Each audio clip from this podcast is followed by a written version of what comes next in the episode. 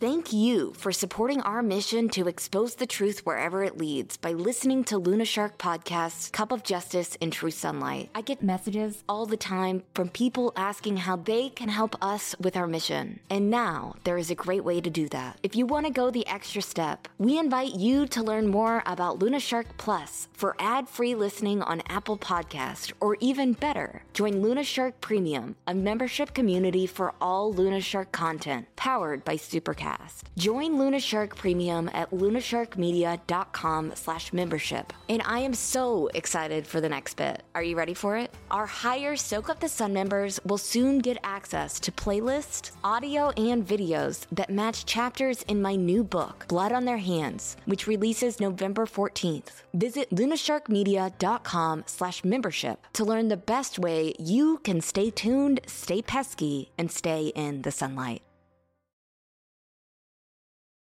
I don't know why the state attorney general's office is making it so easy for Dick and Jim to control the narrative in Alec Murdaugh's murder case. But since they've left themselves wide open once again, we're going to have to set the story straight. My name is Mandy Matney. I have been investigating the Murdaugh family for more than three and a half years. This is the Murdaugh Murders Podcast with Liz Farrell and David Moses.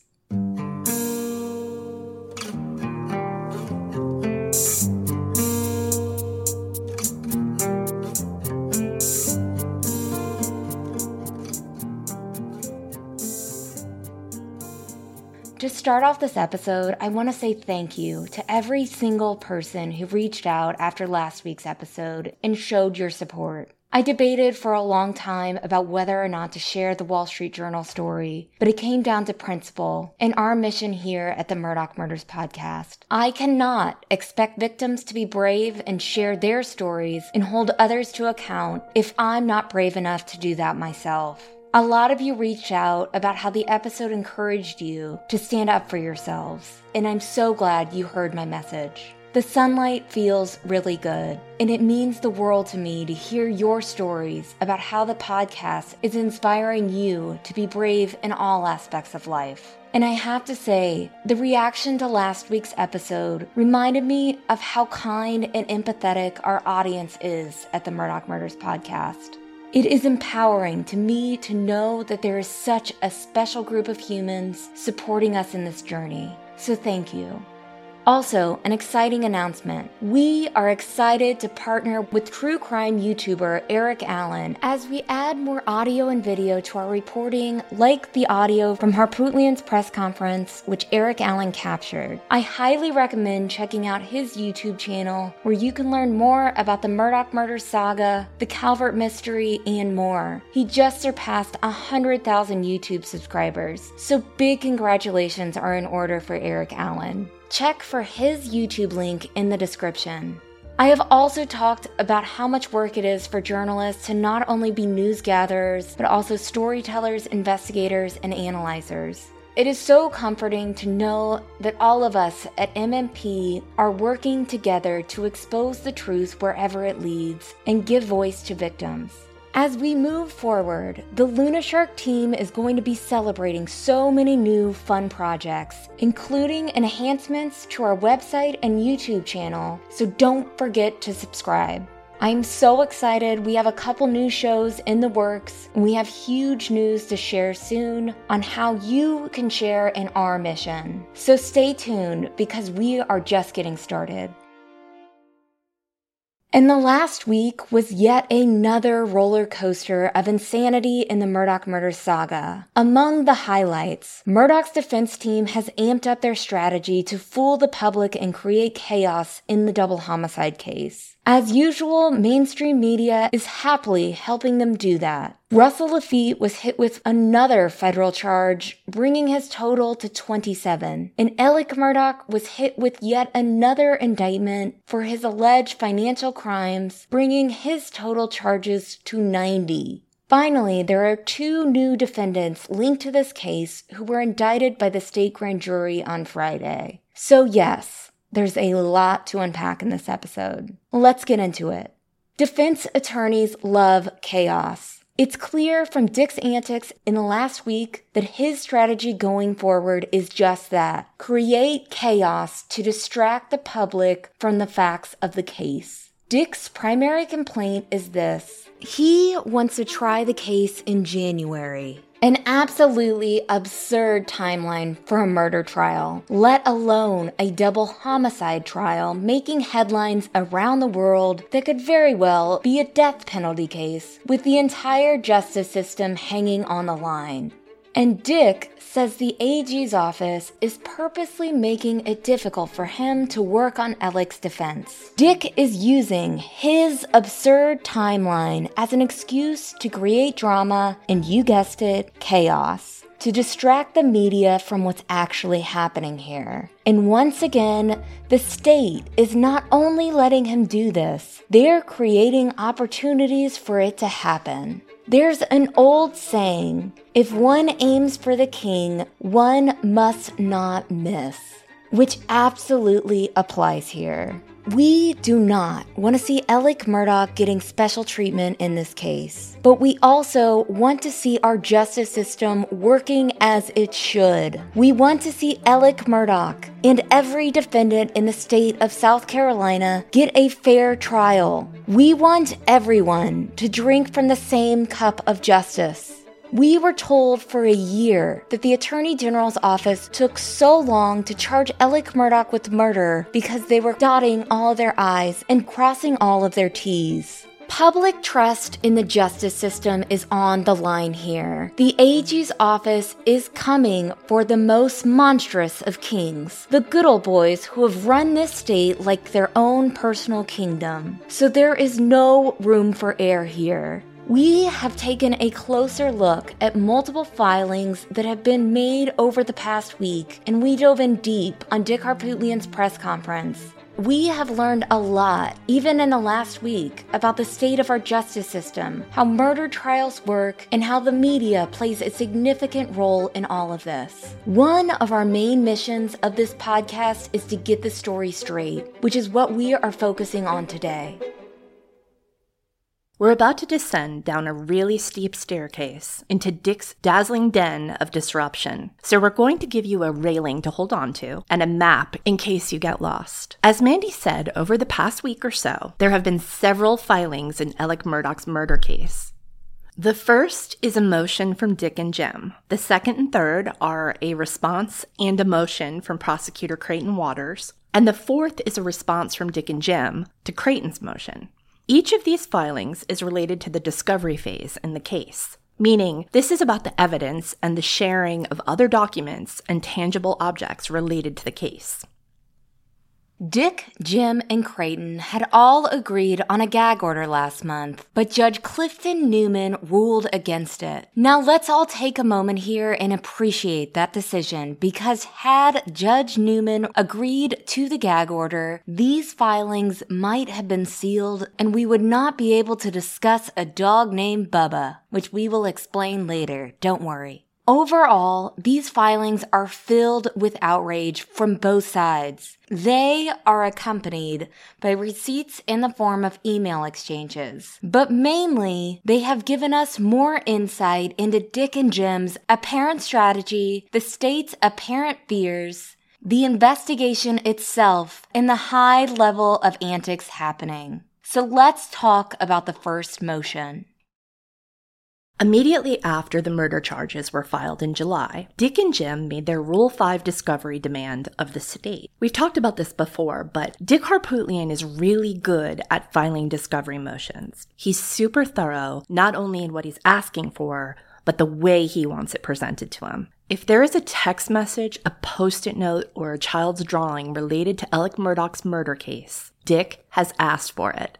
He also gets meta about it. He not only wants the documents related to the case, but documents related to the documents in the case. I'm not kidding.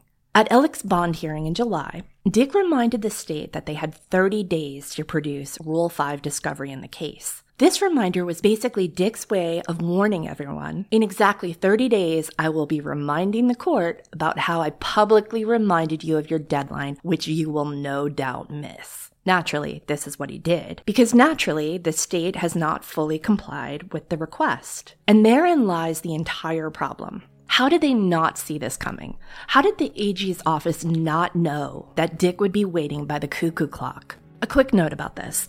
When Dick and Jim originally requested a speedy trial for Alec, we were able to understand that maybe the state's strategy all along had accounted for this move, meaning that Creighton Waters knew that this would be a possibility, and that's why it took more than a year to present evidence to the grand jury. That was a very forgiving assessment on our part, because if that were the case, then I would think that the state would be lickety split with handing over Rule 5 discovery, knowing that the Bulldogs would be waiting for them at the gate. Now, in accordance with the Brady Doctrine, Defendants have a constitutional right to receive every shred of evidence that points to other suspects, basically anything that might exonerate them. Rule 5 discovery is a bit different though. The state rule says that defendants in criminal cases have the right to inspect or copy evidence and other records related to their case. The prosecution is not required to hand over internal documents or witness statements, and the rule says that if either party, the state or the defense, wants to prevent the other side from seeing certain information that is subject to disclosure before the trial, they can file a motion and ask the court for a ruling to keep it sealed.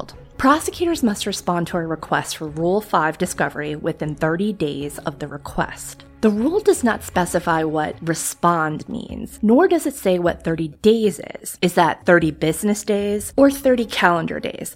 That definition of what a day is is something we come up against a lot in filing Freedom of Information Act requests. According to Dick and Jim, it's defined as 30 calendar days, and the deadline for production was August 15th. Nothing in the filings indicates that the state is disputing that timeline.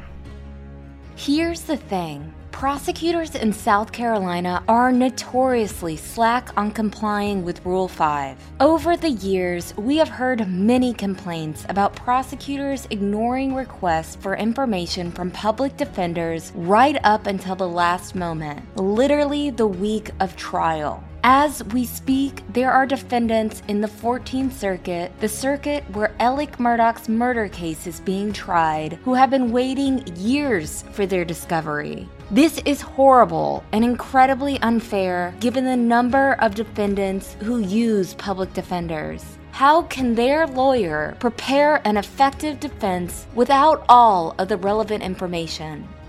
At any rate, this, in part, is why Dick standing over the Attorney General's office, tapping his Rolex, is a true display of audacity. This is pretty much how the system works for everyone else.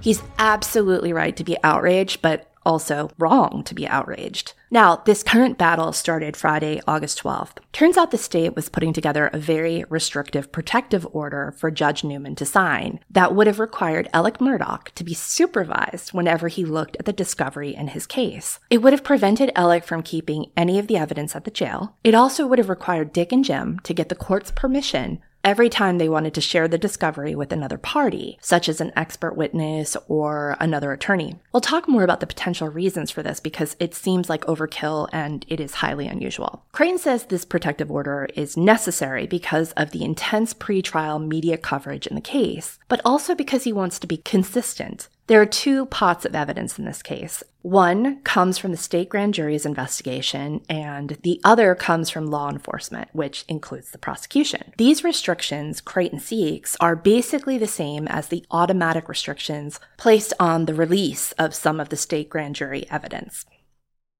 Dick and Jim say this is absurd and unprecedented. According to them, no other murder case in South Carolina has ever had such restrictions on defendants' access to evidence. They are also blaming the South Carolina Attorney General's office for media leaks about the evidence and about the grand jury meeting the week Alec was indicted for the double homicide charges. They are not just blaming the Attorney General. They are stating as a fact that the leaks have been coming from the AG's office, and they're using that alleged hypocrisy to drive their argument.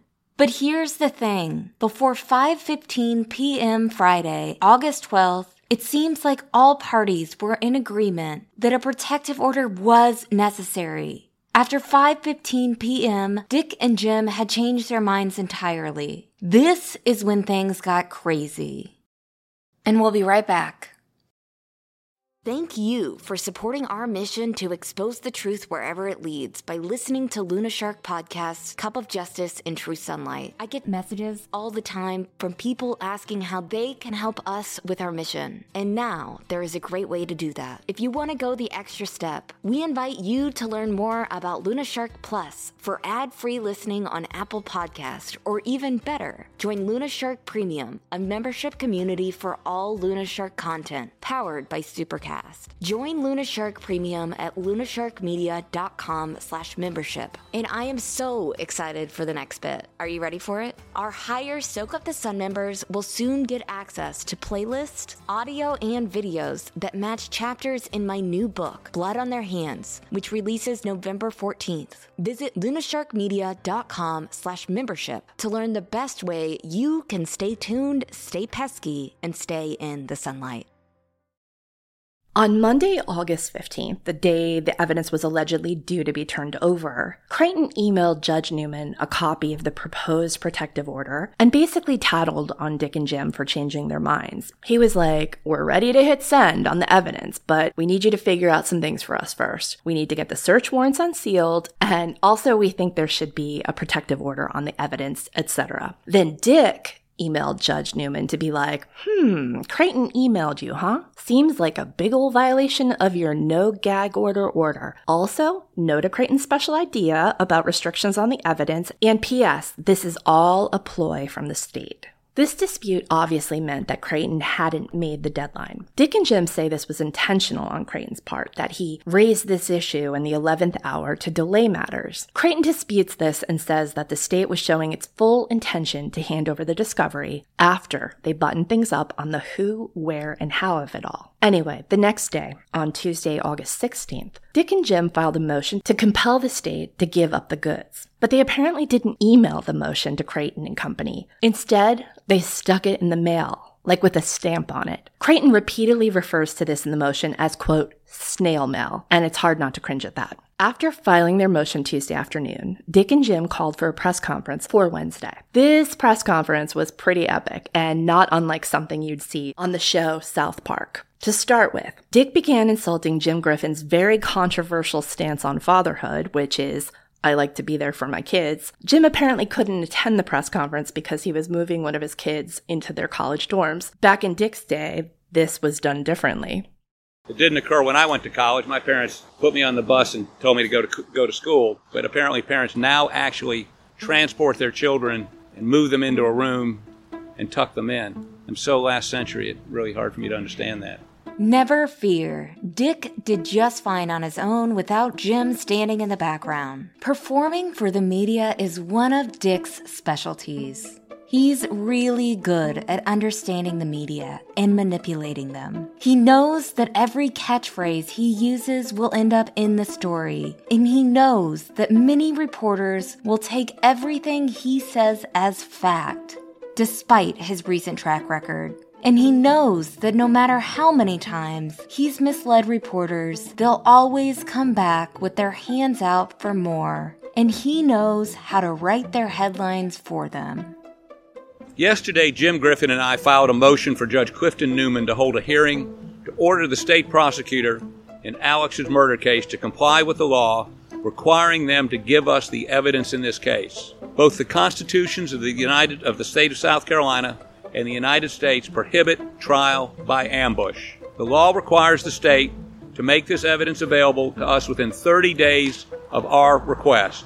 A trial by ambush. Okay, this is where Dick's outrage borders on satirical. So, this is the guy who demanded a speedy trial, a speedy murder trial, to be held in less than six months, pushing all the other murder defendants out of the way to get on the docket. So, you're ambushing yourself with that one, Dick. But even more curious is this The day before Dick filed the first motion, he contacted the Supreme Court to get Alec's murder trial on the docket for January. What I'm saying is this when Dick needed to make the point with the court that the AG's office is making it impossible for them to adequately defend their client, he couldn't really do that when the trial date was sort of open ended, right? He had to show that there was a definitive time crunch here, but he apparently hadn't asked to get on the docket yet. So it wasn't until last Monday, two days before his blustery press conference, that Dick made the effort to commit to the January date. Doing that gave him the fuel he needed for his public outrage. A date still hasn't been set, but he's now able to say that they've requested it.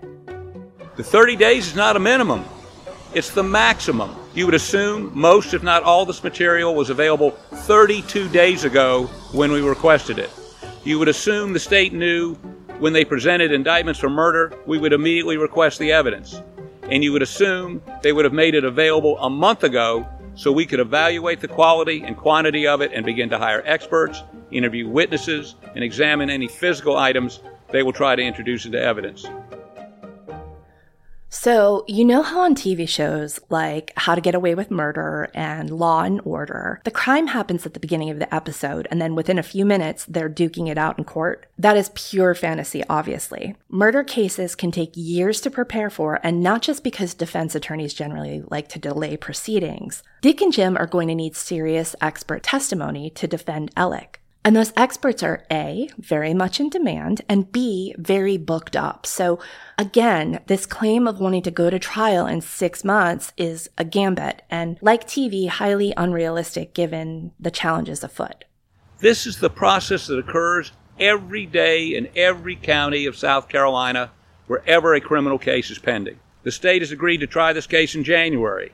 Every day that passes, makes it more difficult for Alec Murdaugh and his attorneys to get prepared for trial. This motion, we filed yesterday, outlines our position more fully. We're asking Judge Newman to order these materials turned over to us immediately without delay. I will comment on procedural aspects of this matter, but not on any substantive evidentiary issue.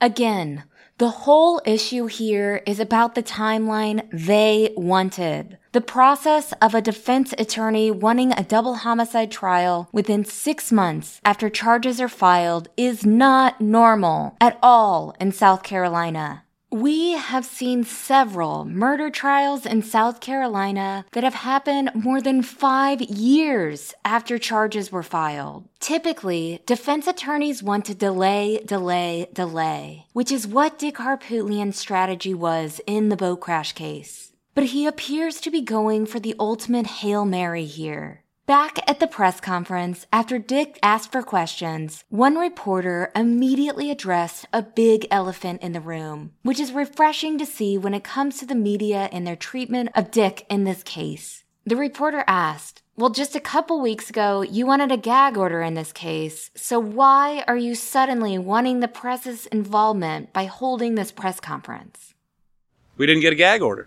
I mean, the judge said, Not going to gag you. We're not going to seal anything everything's out in the open. Well, if it's out in the open, those are the rules. We're going to play by the rules. Um, and, and, I might further point this out. As you see in the motion, there's been a exchange of emails rather than motions made. And, and let me get a little technical. Rule 5 of the South Carolina Rules of Criminal Procedure, once we make that motion, our guy's indicted, we make a motion, they have 30 days maximum to give us the stuff.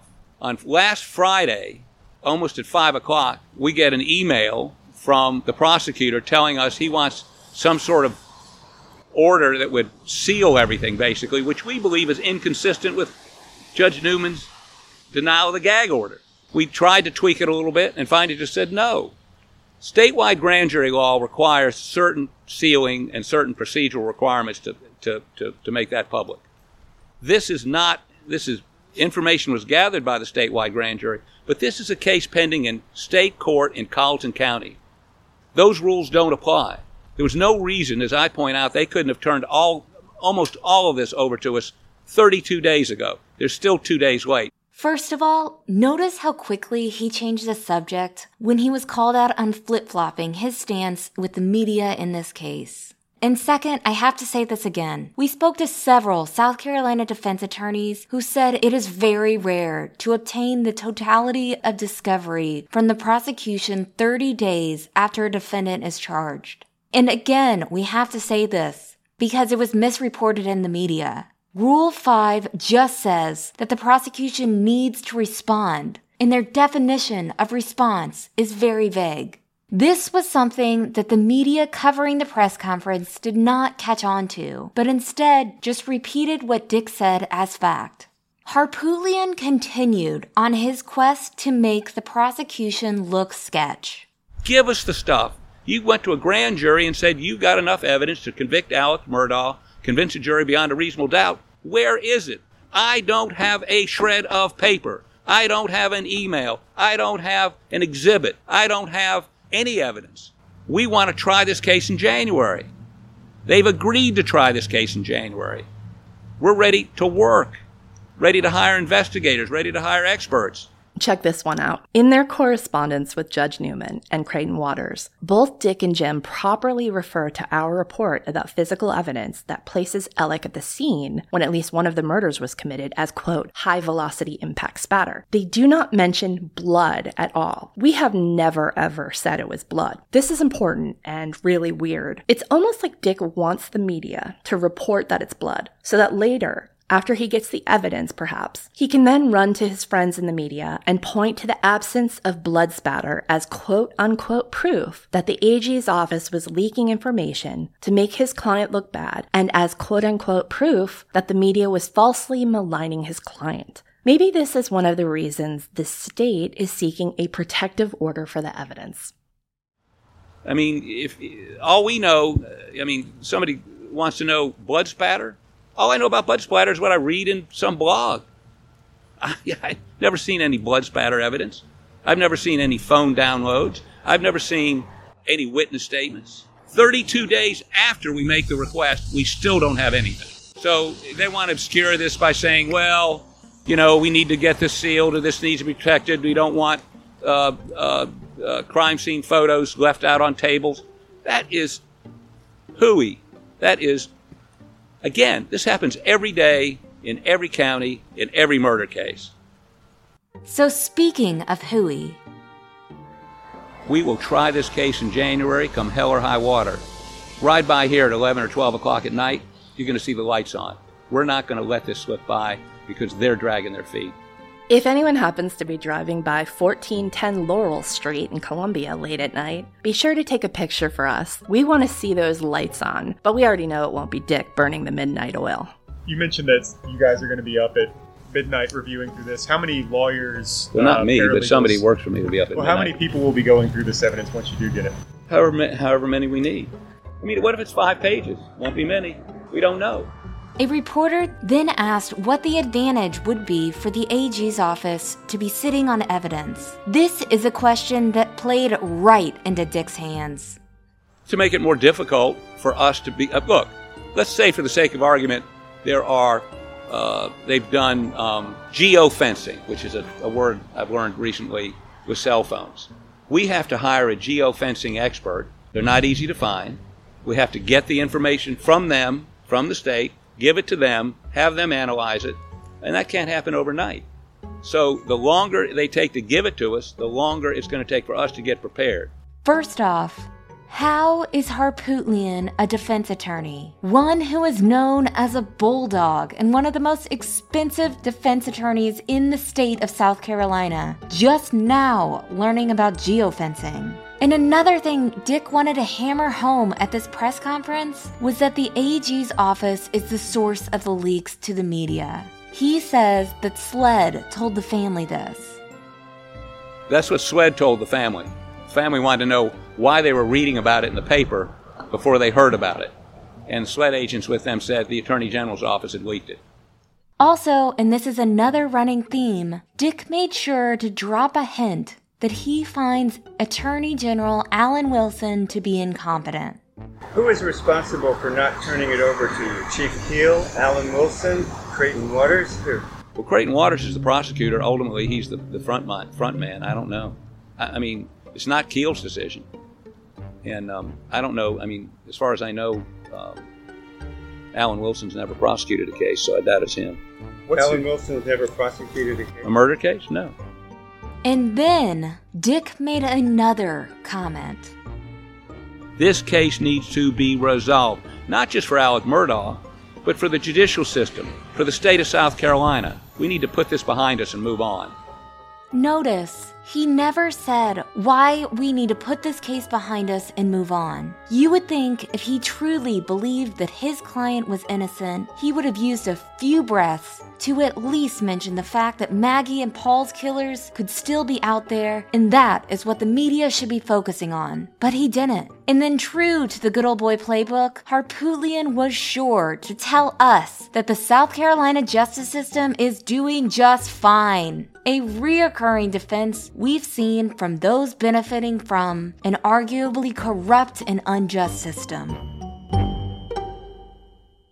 I've tried in my lifetime hundreds of criminal cases, prosecuted and defended. I have full faith in our judicial system. I mean, I have, and, and, and when I say that, this isn't some sort of patriotic wave the flag. I've seen it work. I've seen it work. And I've seen it work in wonderful ways. We just need to play by the rules. If you follow the rules, look, his job is to see that justice is done, not to convict somebody. Of course, Dick Harpootlian thinks the justice system is working just fine. Because up until now, and in mostly in the darkness, it has been bending to his favor. It is designed for and by the good old boys. And then, Dick compared himself to John Adams and Abraham Lincoln? My job is to represent my client. People say to me, How can you represent this guy? John Adams, the second president of the United States, represented the British soldiers who massacred the colonial protesters on the Boston Commons. Four were acquitted, two were hung. It is my duty to do that. It's what keeps this country free. Abraham Lincoln defended 22 murder cases. It's this whole idea that I don't. Do they not teach civics in high school anymore? I just don't get it.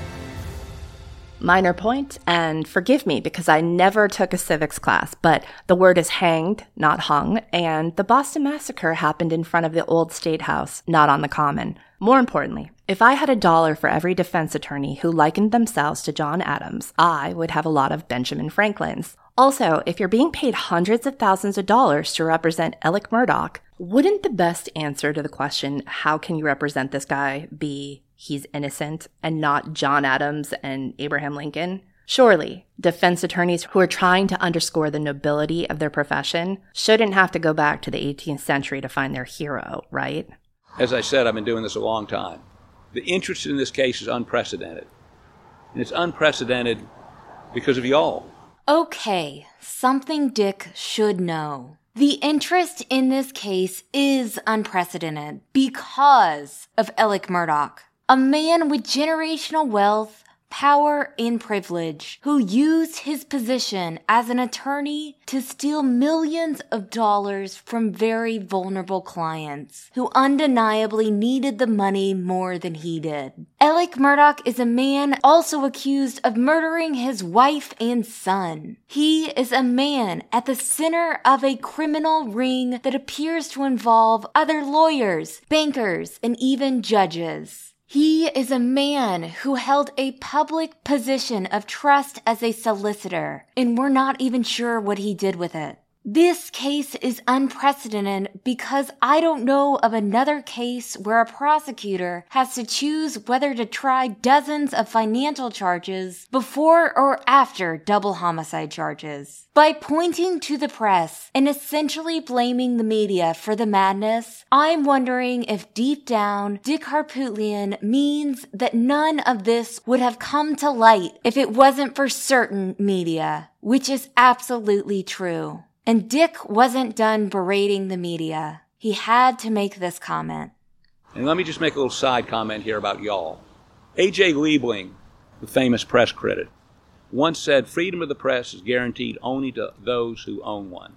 And that used to mean that you had to own a press. Now all you have to own is one of these.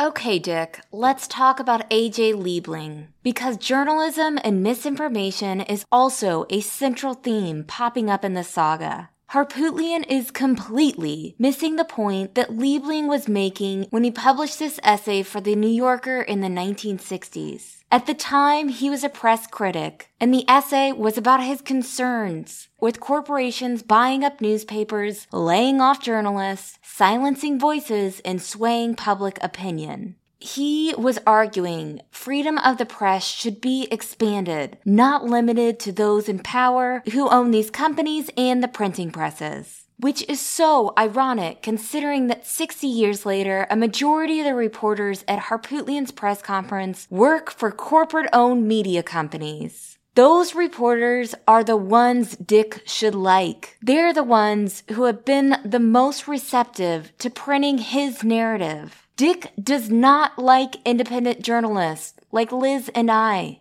because we are out of his control. We don't have editors who feel like they have to do favors to quote Harpo, as I've literally heard an editor at McClatchy call him. Oh, and then Dick had to make one more insulting comment to the media before he wrapped up. And now you're all press. And some of y'all are good, some of y'all professional, and some of y'all are not. This is Harpootlian signaling to the press not to cross him or call him out, or he will immediately deem them as unprofessional journalists who will never benefit from his tips or influence. And once again, it worked. I'll have David read a few of the headlines from Harpootlian's press conference. Extra, extra! Alec Murdaugh's attorneys accuse prosecutors of withholding evidence, calling it trial by ambush. That's from Oxygen. Murdaugh attorneys accuse AG of leaks, withholding evidence in double murder case. That from the Post and Courier. Murdaugh's lawyers accuse South Carolina Attorney General of withholding murder evidence, leaks to media. That's from the state newspaper. And you get the point. After Dick's press conference and after reporters wrote the headlines he wanted, the AG's office responded with a statement from Attorney General Alan Wilson. Contrary to what Mr. Harpootlian said at his news conference, it is categorically false that the Attorney General's office leaked any information in the Murdaugh murder case. We've been in communication with SLED, and they deny that they told anyone that our office leaked anything. As we said in our response in opposition to the motion to compel, this is, quote, a not unexpected but completely blatant attempt to create drama where formerly there was none, end quote. Along with that statement, the AG's office included its response to Dick and Jim's motion, and Creighton did not hold back. Here is David again with a few excerpts. It is clearly aimed at generating content for the press conference defense counsel has called on this matter rather than actually doing anything meaningful to move forward litigation of the case. Interestingly, it does not appear defense counsel emailed copies of the defense motion to compel to the state and the judge as is their normal practice, but instead just snail mailed them, perhaps to prevent the state from correcting the mischaracterizations in the record prior to their press conference today. And Meanwhile, the defense filed the current motion with all its mischaracterizations and inflammatory language, failed to tell the state it was filing the motion, failed to email the motion to the court or the state, as is defense counsel's normal practice, but instead snail mailed it and scheduled a press conference. and Moreover, this manufactured drama is just a well known part of the defense counsel's playbook. Interestingly, during phone calls, one defense counsel jokingly agreed with the state that no matter how much the state provides in discovery, the other defense counsel's MO is to scream to the high heavens that violations are occurring. Creighton included with his response a copy of the proposed protective order. There are lines in the protective order that Dick and Jim described as glib, and they're not wrong. We wish to be clear that the Attorney General has every intention that this case be tried in the light of day, and none of this is meant to preclude appropriate public observation of the process. And none of this is to suggest that any lawyers involved would violate their ethical obligations regarding pre-trial publicity.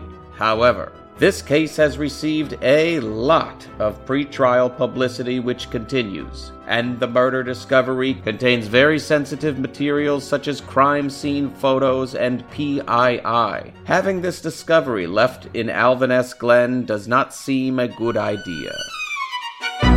We'll be right back. PII, by the way, is personal identifiable information. The idea that evidence in the Murdaugh murder case would be left around the jail is a new one for us. Is that a thing that happens? Are inmates getting their discovery and then leaving photos of murder scenes at the canteen kiosk? Are they forgetting ballistics reports in the rec yard? What does Creighton think Jim, Dick, and Alec are going to do with the discovery? Mandy and I have talked about this a lot, and I think we've landed on the understanding that the AG's office might be trying to limit Dick's manipulation of the media. We can already see that he has no hesitation in misstating the details of the so called leaks, lying about knowing who leaked the information, and exaggerating whatever he needs to exaggerate to help his case, knowing that hardly anyone is going to fact check him. So, in the original motion to compel, Dick and Jim accused the state of deciding that Alec was the prime suspect before any evidence was collected or reviewed. They also explained that their desire for a gag order was based on the Attorney General's quote, year long campaign of surreptitious leaks of purported evidence against Murdaugh, and to force the AG to try the case in the courtroom. We obviously believe that Dick and Jim wanted the gag order to keep the public, and more importantly, Alec's and Maggie's families, from knowing any of the more shady of details. Defense counsel was also concerned the Attorney General will continue his campaign by using court filings as a device to selectively release prejudicial material to the public in advance of jury selection. So here's where this all started, by the way. In his August 12th email to Dick and Jim, Creighton made the mistake of telling them that he'd like them to get their edits on the protective order ASAP so as not to delay the process. Dick, ever the opportunist, seized upon that and has now twisted Creighton's words to mean this. Mr. Waters strongly implied the state would refuse to comply with its duty to disclose evidence unless Murdaugh agreed to the protective order, stating agreement to the protective order ASAP was necessary to keep discovery on track. Now, on Monday, August 22nd, Harpootlian and Griffin fired back at the state, arguing against a blanket protection order, claiming that the selective leaks made to the media paint their client, quote, in the worst possible light. As an example of this, the defense focused on a video recording that Paul took on his phone showing Alec, Maggie, and Paul apparently talking right before the double homicide allegedly occurred. Now, the entire point of this evidence and why we previously published a story and a podcast about it is that it places Alec at Moselle right before the murders, and it destroys the alibi he initially gave to police. From what we know, law enforcement did not find out what was on Paul's phone until it was unlocked this past spring, according to our sources. Now remember, the state newspaper, local mainstream media that typically writes in favor of the good old boys, published a story in June as rumors of upcoming charges in the murder cases were heating up. In the story, Jim was quoted slightly changing Alec's alibi and suddenly saying that Alec was at Moselle shortly before the murders, which is not what he told police. Now, when that story came out, Liz and I wondered if it was because Dick and Jim did have knowledge of the recording, which hadn't been reported before that point, and they wanted to pretend like they've been saying that all along, like they were getting ahead of it. So I don't really buy the part of this motion that says they first learned of the recording in news articles. Speaking of that, there's another weird thing about this video. On the day Dick gave his wacky press conference, SLED agents, allegedly under the direction of the Attorney General, showed Alec Murdaugh's family members this video before they showed his attorneys. They showed Alec's family evidence after murder charges were filed and before they gave that evidence to the defense attorneys. We have asked several attorneys why SLED would have done this, and we're still not really sure why. I would think that considering what we've heard on the jailhouse phone calls and considering the Murdaugh family's long history of using power and trickery to get what they want, the AG's office and SLED would be particularly careful with sharing evidence in this case. The question is would the AG's office do that if it were any other family? Do they do that often? But anyway, for whatever reasons, officials showed Alec Murdaugh's family this video last week. Also, in the motion filed last week, Harpootlian says the video was focused on a dog that belonged to Paul's friend that was staying at Moselle at the time. The motion says A conversation between Maggie, Paul, and Alec is also captured on this recording. Family members report that Maggie, Paul, and Alec are having a convivial conversation about the behavior of their own dog, Bubba. There is absolutely no indication of a disagreement or dispute between Maggie, Paul, and Alec, according to family members who viewed the recording. However, the state contends that within minutes after this convivial, light-hearted conversation, Alec murdered both Maggie and Paul for no apparent reason. Essentially, Harpootlian is saying that perhaps officials specifically left out the part about the conversation being friendly when they leaked that to the media. Because what kind of man has a friendly chat about a dog named Bubba before he murders his wife and son in cold blood? But again, this is all just Dick spinning in circles. The point of that video is that it destroys Alec's alibi. The point is that Alec told police he wasn't at Moselle right before his wife and son were murdered. But he was. This is very important because Dick and Jim have claimed over and over that he had an ironclad alibi completely covered his whereabouts on June 7, 2021.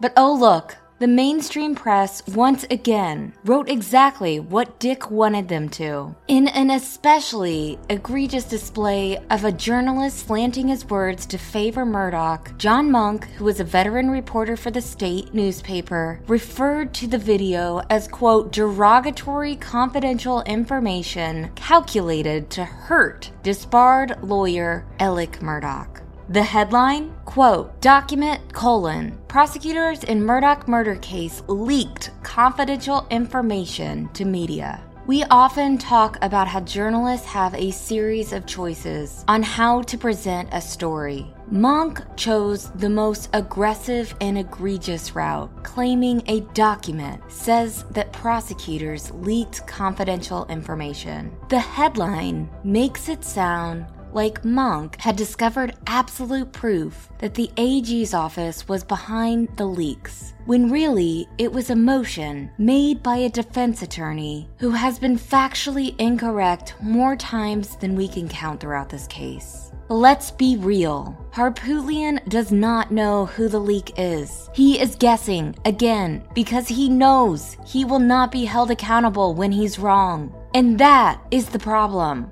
We can all see that Dick and Jim do this. That is the strategy. Create chaos and exploit every opportunity in the press. If we can all see it, then why can't the AG's office see that? Again, if you come for the king, you cannot miss. Creighton did fire back at Dick and Jim in his response to their motion, and we do believe his request to have the court issue a protective order for the evidence is because he is trying to keep Dick and Jim and the Murdaugh family and their PR firm from being able to use that information as a way to bend the narrative in their favor. But if that is the case, then the AG's office should just say that. Instead, the protective order makes a point of saying they have no reason to believe the defense would leak this information. This is not the time to be polite. Dick and Jim aren't worried about being polite. Alec Murdaugh is not worried about being polite. This is time to show the public that hiring a state senator to defend you is no longer the get out of jail free card that it used to be. It is time to show the public that there is hope for the future in the South Carolina justice system. And it's time that the press starts caring about that too.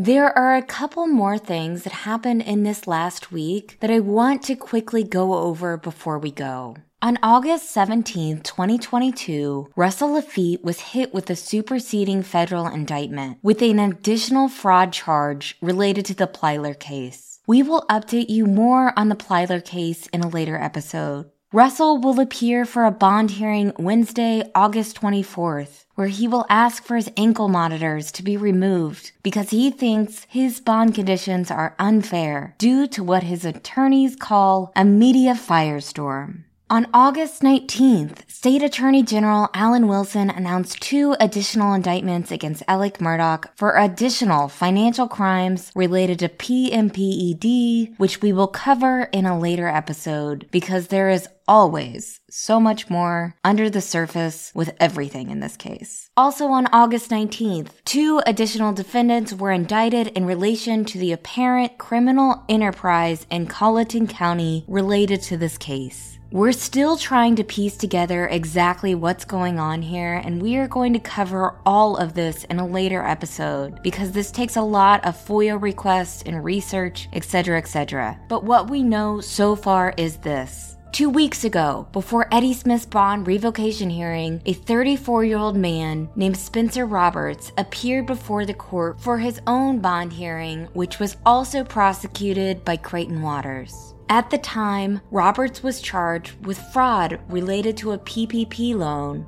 but Waters made it a point to mention that Roberts is accused of suspiciously receiving a downstream of checks related to Alec Murdaugh.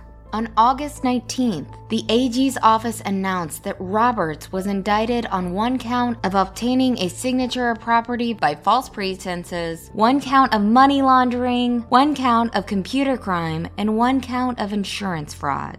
But what's weird is the indictments don't specifically say how his charges are related to the Murdaugh case. That same day, a man named Jerry Rivers was indicted for obstruction of justice oddly the first obstruction of justice charge in this whole saga. He is accused of taking Spencer Roberts' cell phone after he was arrested on August 10th, 2022. Officials are being super cryptic by vaguely connecting these two individuals to the Murdaugh case. However, after doing a background search on Roberts and Rivers, we found a lot of commonalities. They both have faced drug charges in the past, they both are from Walterboro, where the cowboy gang supposedly attached to this originates from, although we have not found any direct cowboy connections to the Murdaugh case. Both of them, along with Eddie Smith, own transportation companies. Rivers and Roberts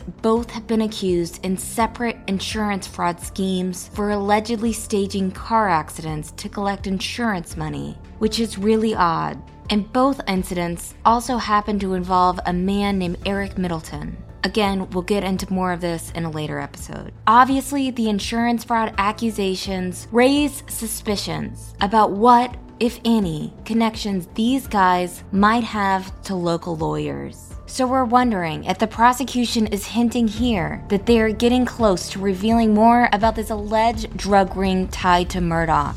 And more importantly, Will more powerful people go down for this? Stay tuned.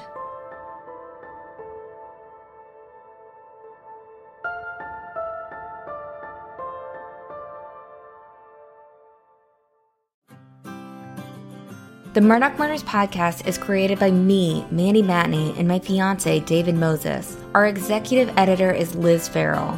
Produced by Luna Shark Productions.